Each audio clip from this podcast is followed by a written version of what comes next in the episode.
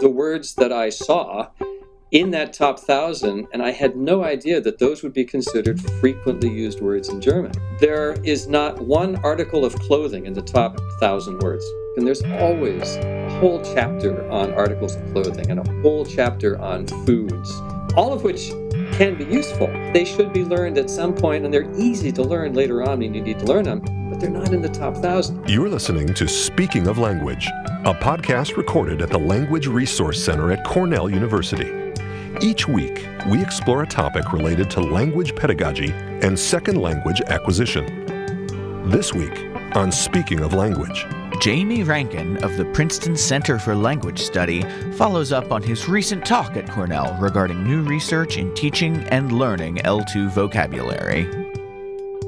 Welcome to a new episode of Speaking of Language. I'm Angelica Kramer, the director of the Language Resource Center at Cornell University. And I'm Sam Lupowitz, the LRC's media manager. Jamie Rankin is joining us for today's episode. Dr. Rankin is the director of the Princeton Center for Language Study and co director of the language program in the German department at Princeton University. He gave a talk as part of our monthly LRC speaker series titled How Can I Learn All These Words? Research Based Strategies for Teaching and Learning L2 Vocabulary. You can watch the full talk on our YouTube channel, and we are excited to extend our conversation here today. Welcome to Speaking of Language, Jamie. Thank you.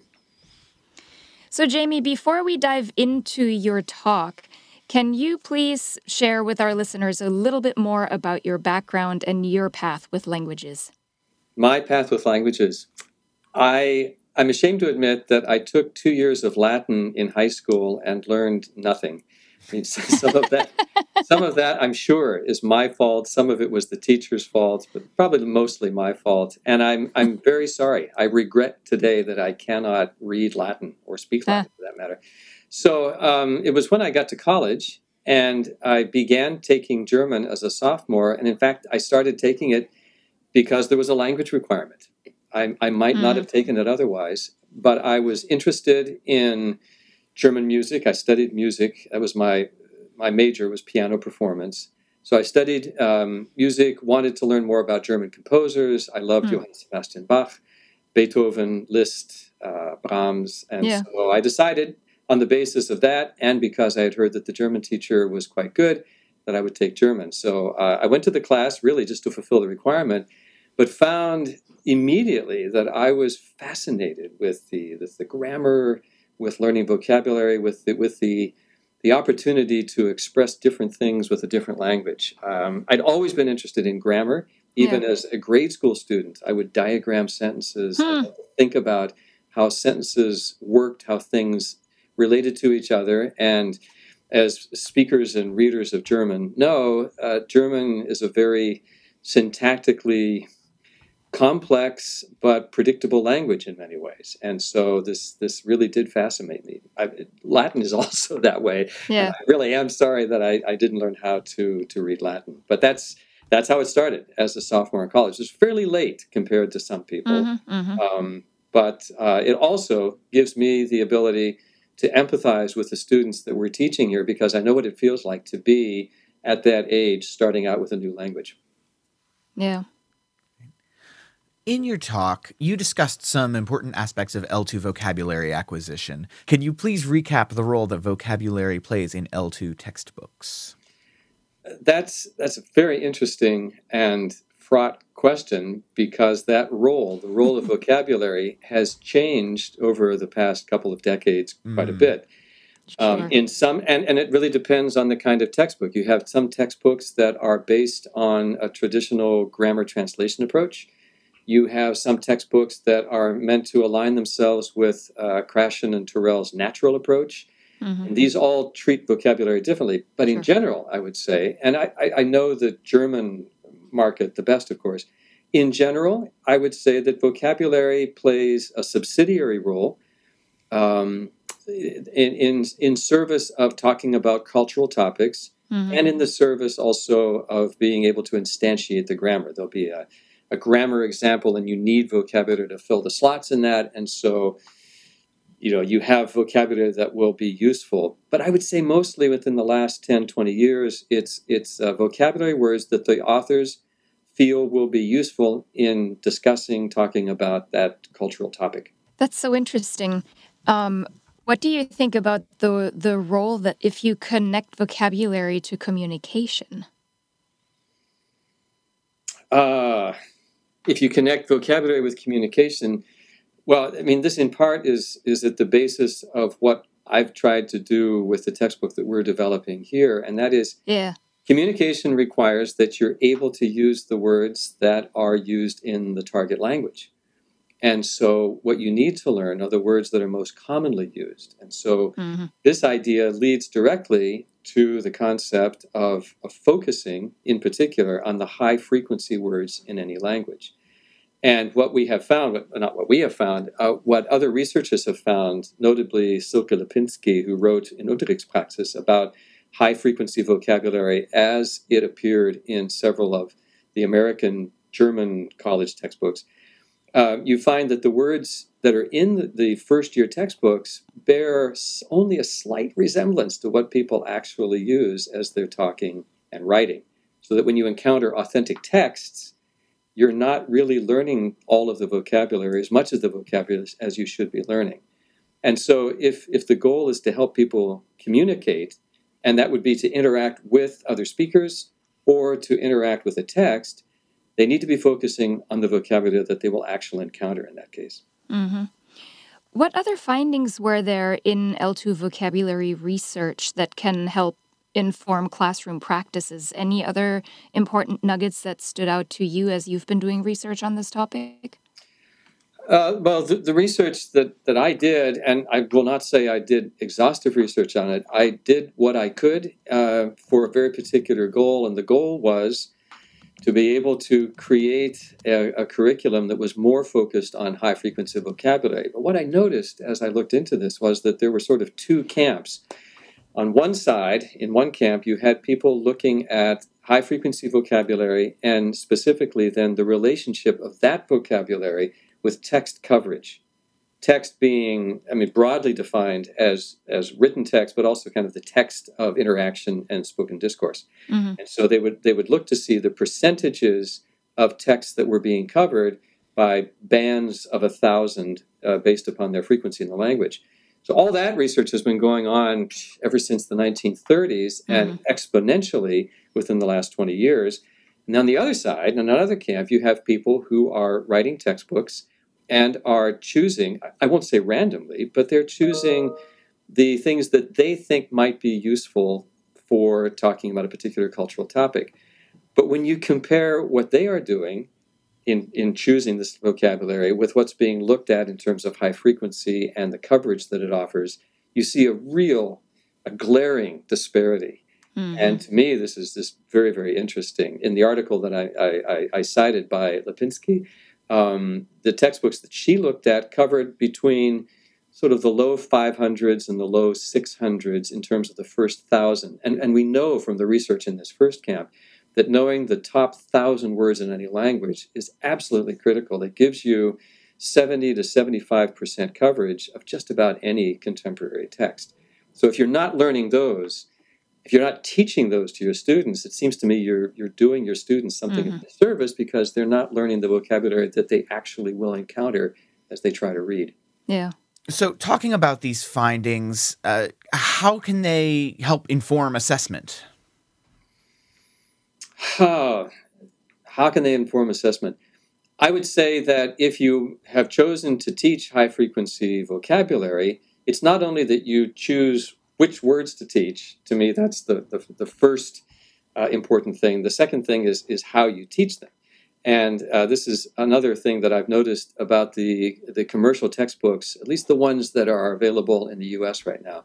They, they will introduce the vocabulary that they've chosen to introduce one time usually and it comes usually on a page someplace in the chapter it may be broken down into multiple pages within a chapter these words appear there they might appear in some of the texts that are given or in some of the audio files that are provided online but very often because they're so specific to the cultural topic they're not given again and so the students if they pick them up may remember them for that particular topic and then they're forgotten Hmm. but it seems to me that the textbooks a good textbook should be repeating the non-cognitive, the co- non-cognate vocabulary often over the course of the textbook. They're going to recur in natural language anyway, but you can help that process along by repeating them. And this means then that for testing, you should be testing the vocabulary in a way that tests the long range memory of, of the Mhm. students. Do they do, have they actually taken these words in? Can they use them productively? I would also say, based on the research here, that you need to be testing vocabulary in at least two ways. You need to be testing for size, which is what we normally do, and how big is your vocabulary. But you also need to be testing for depth, and Mm. that would be how much do how much do the students know about a given word? Do they know how to pronounce it? Do they know the collocations that go with it? Do they know the register that you would want to use it in sociolinguistically? Do they know how often it comes up? What's its normal frequency? There are certain words that you might use very effectively, but if you use them too often, then they come across as stilted. And so, all these things about uh, word usage and word depth should be part of the testing program. For us, in our beginning German program, we are testing mostly for size, but it seems as you get more advanced in a language, that it would be wise to be testing for depth as well, while still expanding the vocabulary size.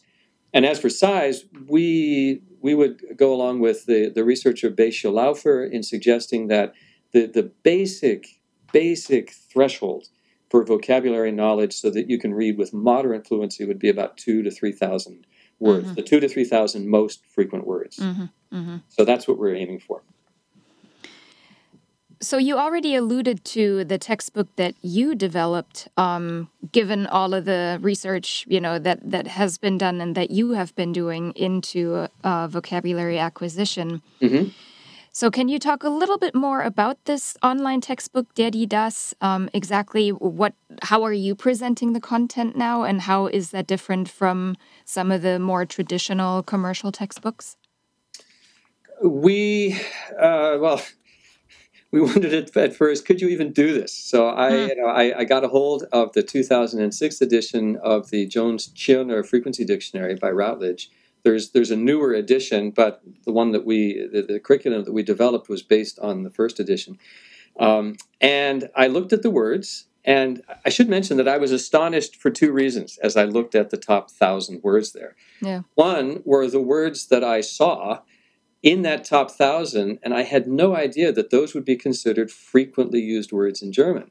Hmm. Yet, you know, as, as I've looked at texts and sort of compared the texts that I look at, authentic texts for native speakers, I see that it's true. And, and these are the words that are used. But I, I know that these are the words that I didn't learn as a non native speaker until 10 to 15 years after I started. In other words, I, I would have been well served to have learned these words a lot sooner than I did. Sure. Um, that's the one thing. I was surprised by what was in it, and then I was also surprised by what was not in it. Hmm. There is not one article of clothing in the top thousand words. the word for shirt, das Hemd, that doesn't come up until 1400 at least, at That's least in so the first edition. And, and Yeah. of course, uh, that is just as one example. You think about uh, the kinds of semantic sets that come up in commercial textbook, and there's always a whole chapter on articles of clothing, Yep. a whole chapter on foods, Yep. um, a whole chapter on buildings in a city or Mhm. what's in your room, all of which can be useful. Sure. But in fact, uh, they they should be learned at some point, and they're easy to learn later on when you need to learn them. But they're not in the top thousand. hmm we're going to serve our students well. I thought I thought well we should try to to teach those along with other words that students might want to know, like articles of clothing and Sure. what's in their room. So the the reason uh, the the way that that this textbook differs from others in that it it focuses really on what we call the the, the core vocabulary, the Kernwortschatz, and that is strictly strictly from the top thousand. In fact, we use the top twelve hundred just because of the number of chapters and uh, the, the number of words per chapter. And w- those are all highlighted in the book uh, because the book is totally online. They are also um, attached to audio files, so you can click on the word and hear it spoken. That way, you get multiple modalities, which Mhm. we know from the research is helpful for helping students memorize and learn these words. Um, it also spreads the words out throughout the chapters, so that each chapter has four subchapters, and within each subchapter, subtopic, there is one list on average of 20 words. And so we, we don't present the students with a list of 100 words all at once, Mhm. which is what one of the commercial textbooks actually does. And it's pretty overwhelming. Yeah. It's more like a dictionary, really, than a list of words that they really need to know. And, and I should say that, that um, by, by introducing 1,200 words over the course of 16 chapters, we're, we're giving them, our students, the smallest active vocabulary, I think, of, of any program out there. All the other books have 1,600, 1,800, one of them hmm. has over 2,100 words. The problem is that those, say, 2,100 words, at least half of them are way beyond the 3,000 or 4,000 mark, which means that these are words that the student will see once in one chapter and then probably never see again. And so, effectively, what the students are learning from some of these other books, if the words are repeated, are five to 600 words. And so, we feel that by introducing 1,200 words, but really working on them, focusing on them, they, they are repeated over the course of the book. They are highlighted, as I said, with audio files. Um, they appear embedded and in list format. We do everything we can strategically to hope uh, to help the students learn these words effectively. So, how do you group the vocabulary then in your book? Obviously, you will not have a chapter on clothing. That's right. Well, we have a chapter on fashion, but it's all about Okay, okay. ideas about fashion. But we don't, and, and we do give some words about clothing. Sure, sure. But that has more to do with these really serious issues about why is this is trachten? Why why are the traditional clothes so popular right now? Right in our current cultural moment, things that would have been unthinkable, say, twenty or thirty years ago. Um, so yeah, we, we look at it from a different perspective, but we we we don't uh, yeah we don't have a long list of, of articles of clothing. However, this this brings up a really interesting point to me from the research and, and the research on vocabulary and learning vocabulary suggests, uh, based on, on good studies that have been done, that semantic sets are not as effective uh, for learning and teaching as thematic sets. Mm-hmm. Semantic sets Mhm. are the sets under, under a rubric such as colors or the days of the week or articles of clothing and or you know foods that you might want to eat for dessert. And so there'll be a list of things under that rubric, and this is the way most commercial textbooks uh, provide uh, their vocabulary, which seems to make sense. It always had made sense to me until I was looking at this research, which showed that depending on the language, depending on the first language of the students, depending on the target language that you have, this can be quite confusing. Students will remember that a word is in the list, but they may not have a very strong path between that particular word and the target word that they're going for. And so, thematic sets, where you provide vocabulary in order to talk about a topic or a theme or an activity, is actually a better way of teaching learners vocabulary in a way that makes sense in an, from, from a narrative perspective. They can use these words to talk about something. So, just as an example, um, if you had the theme of going to a cafe, you would include words such as door, open, sit down, order, friend, conversation, words that probably wouldn't come up in a semantic set. But they are things that you would use if you're talking about going to a cafe with somebody. And so that's that's the way we introduce the vocabulary. It's in sets based upon the theme that's that's that's uh, in play in a particular subtopic, and then we want students to learn those in order to be able to talk about the theme from their own perspective or from a German perspective. Great. Gotcha. Uh, so, what has the feedback been like from students and colleagues so far? Uh, I'd say, you know, with some exceptions, but not many, uh, students have really enjoyed using it. Um, they they find that uh, it it helps them to learn the vocabulary that they they want to learn. Students at you know, at any institution are busy and have lots of things on their plate, Mhm. and they want to know that what they're studying makes sense. And I, I know our students in the past have expressed frustration at being given this list of words Yeah. seemingly random lists and being told you need to learn these words right and they will think to themselves but do i really need to learn these words because they're just not going to come up again we let our students know at the very beginning of the course and and they get evidence of this as the course goes on that the words they are learning if they really work at learning them, are going to pay off. Mm. And so there's a sense of efficiency and effectiveness in presenting these words in particular. Uh, by uh, they, they, I won't say by which date they can do this. That that wouldn't work Sure. for every student, but um, they can look at headlines. They can read first paragraphs of articles in authentic media and begin to get the sense of what's going on. And they're really excited that even after a couple of chapters, Mhm. they're learning things that they can actually use. So we feel like the that response has been good. What advice would you give to a colleague who wants to focus more on high frequency lexical items without abandoning the textbook that they currently use? That's that's a good question because you know not everybody would want to use what we have or would be able to use it. And I've I've thought about this.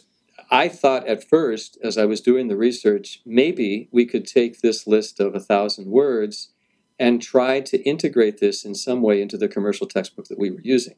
Mhm. In other words, we'd go through. I would go through the vocabulary list in the book Yeah. and and pick out the ones that happen to be in the top thousand, strike out some of the ones that I felt weren't really that important, and then add to the list. That might be a way of doing it. Um, it, it would take so, a lot, lot of of time, work. right? Yeah. A lot of time to figure Yeah. out what you would add and what you would take away. But you could be sure that if your students were learning something from that top thousand, they were learning words that would push them in the direction of further literacy. Um, but that's only one part of it. That's that's the question of which words. And as I said before, it's not just that. It's it's how they're taught in class, how often they're repeated, Mhm. how often do you go back to these words chapter after chapter? And I suppose if you were if you were able to give them the right words by intertwining the top thousand with the current vocabulary, these words would be the words that would, would that would come up again and again as you were looking at real texts, Mm. authentic texts, having students do things online, Yeah. as you were speaking naturally, just in natural discourse, these are the words that would come up. Where can our listeners learn more about your work, Jamie? Uh, the the textbook itself is all online, so I can't you know I can't point to anything on Amazon.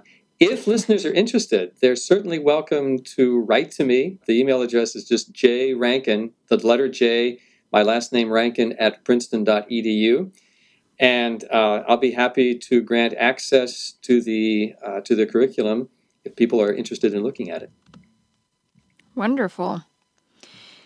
So, Jamie, before we sign off, we'd like to ask you to share your favorite word in a language you speak, you love, you are learning, you want to learn. Let's hear it. Ah, my favorite word. This is the word that I always tell students in my German class that is my favorite word. I just like the way it sounds. And that's the word in German for, uh, for squirrel, which we have many of on our campus.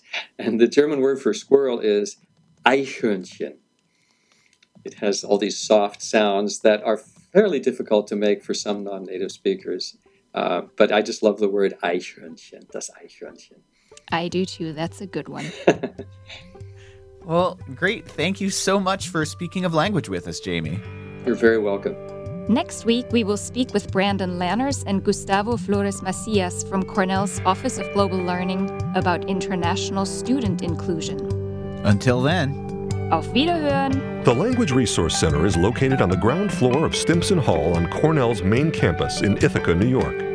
Check us out on the web at lrc.cornell.edu or look for Cornell LRC on Facebook and Twitter.